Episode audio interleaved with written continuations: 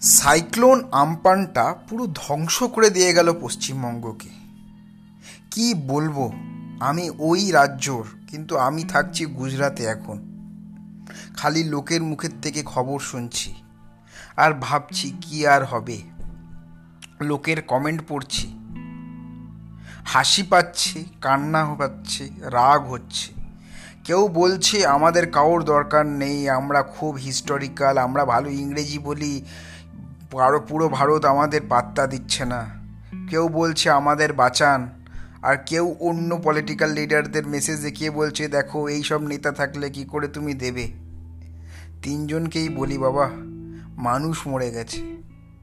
এখন করিস না রাজনীতি। রাজনীতি করবি, তিন দিন, চার দিন যেতে আজ তিন দিন হয়েছে, আজকের দিন থেকে আপনি করতে পারেন।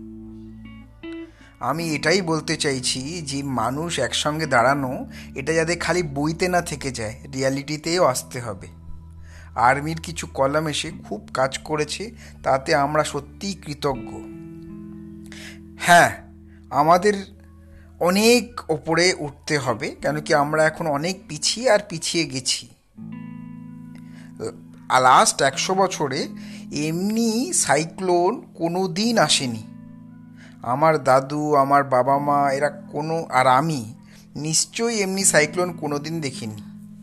লাস্ট টাইম এমনি সাইক্লোন আমরা ভেবেছিল, আস, ভেবেছিলাম আসবে ছিল নাইনটি নাইনে যেটা উড়িষ্যাকে বিধ্বস্ত করে দিয়ে গেছিল। তখন আমরা অনেক ফান্ডিং এইসব স্কুলে ওঠাতাম। তো এখন দেখুন, উড়িষ্যা কোন জায়গায় পৌঁছে গেছে। ওদের ডিজাস্টার রিলিফ হচ্ছে ওয়ার্ল্ডের মধ্যে শিরোনীয় ইন্ডিয়াতে তো টপই ওয়ার্ল্ডেও বলব ওদের র্যাঙ্কিং খুব ভালো জায়গায় থাকবে। ওরা কিন্তু কোনোদিন বলেনি যে আমাদের নিউজ চ্যানেল মিডিয়াতে নেওয়া হচ্ছে নাকি, উড়িষ্যা কি ভারতের পার্ট নয়? অনেক কথা এসব বলবে। তো যাই বলছি, এই সময়ে যা টাকা এসছে স্টেটটা যাতে উঠতে পারে। আর আমাদের মুখ্যমন্ত্রী এখন খুব খারাপ সময় দিয়ে যাচ্ছেন। কেন এই করোনার প্রকোপ এখনও যায়নি। সাইক্লোনও এসছে। আর সাইক্লোন সুন্দরবন বা বাকি রাজ, ডিস্ট্রিক্টে কি করেছে আমরা এখনও কিন্তু জানি না। কি ভয়াবহ মানে দৃশ্য হবে আমি ভাবতেই পারছি না। আর চোখে জলও আর আসছে না। কেন কি মানে ডিস্ট্রাকশান, ডেথ এমন হয়ে গেছে মানে আপনাকে কি বলব? খালি উঠে দাঁড়ানোর সময়। আইলার সময় আমার মনে আছে খুব চেষ্টা হয়েছিল। অ্যাডমিশান করে দিয়েছিলেন, কিন্তু এখানে তো গ্রাম গ্রাম বলছে আর খুঁজে পাওয়া যাচ্ছে না। কি হবে? হতাশ হয়ে এবার কোনো লাভ নেই। এবার উঠে দাঁড়াতে হবে। ইলেকশান আসুক কি না আসুক অ্যাটলিস্ট একটা সেমব্লেন্স অফ নর্মাল লাইফে ফিরে যেতে হবে আমাদের। আর আমরা ফিরে যাচ্ছি। একটাই জিনিস মানুষকে বলতে পারি, নিজের রাজ্যে এবার ইনভেস্টমেন্ট করুন।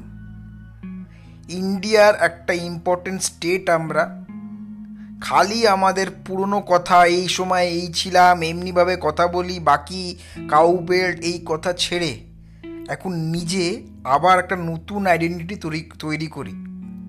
এটা কিন্তু খুব ইজি হবে না, কিন্তু খুব ডিফিকাল্টও নয়। পড়াশুনো পেটে বিদ্যা অনেক আছে। খাটতে হবে। আর নিজে কিছু করতে চাইলে এটা লোকেদের বলতে হবে যে কমেন্ট করতে আসবেন না। কি আমি পড়ে একটি দোকান খুলেছি? কি আমি ব্যবসা করছি? আর আমার সরকারি চাকরি কেন নেই? এই কথাগুলো এবার চেঞ্জ করতে হবে। ও নিয়ে গেছে এই নিয়ে গেছে, এমনি ছিলাম, এমনি বললে আর হবে না। আবার আমি আমাকে নিজেকেই রিপিট করছি। দাঁড়াতে হবে, আমরাই দাঁড়াবো। ফান্ড এসছে, রাজ্যে যেই থাকুক, যেই মুখ্যমন্ত্রী হোক টেন ইয়ার প্ল্যান করুন, আর আমরা এগিয়েও চলি। আর খালি কলকাতার কথা ভাববেন না। স্টেটে অনেক রাজ্য আছে সবার কিছু অ্যাডভান্টেজেস আছে। খাওয়ারের পাওয়ার হাউস হতে পারি ফর রেস্ট অফ ইন্ডিয়া ওয়াটারওয়েজের আমরা লিডার হতে পারি। কেন আমরা নয়? এটাই জিজ্ঞেস করব। ভালো থাকবেন। সাবধানে থাকবেন। Thank you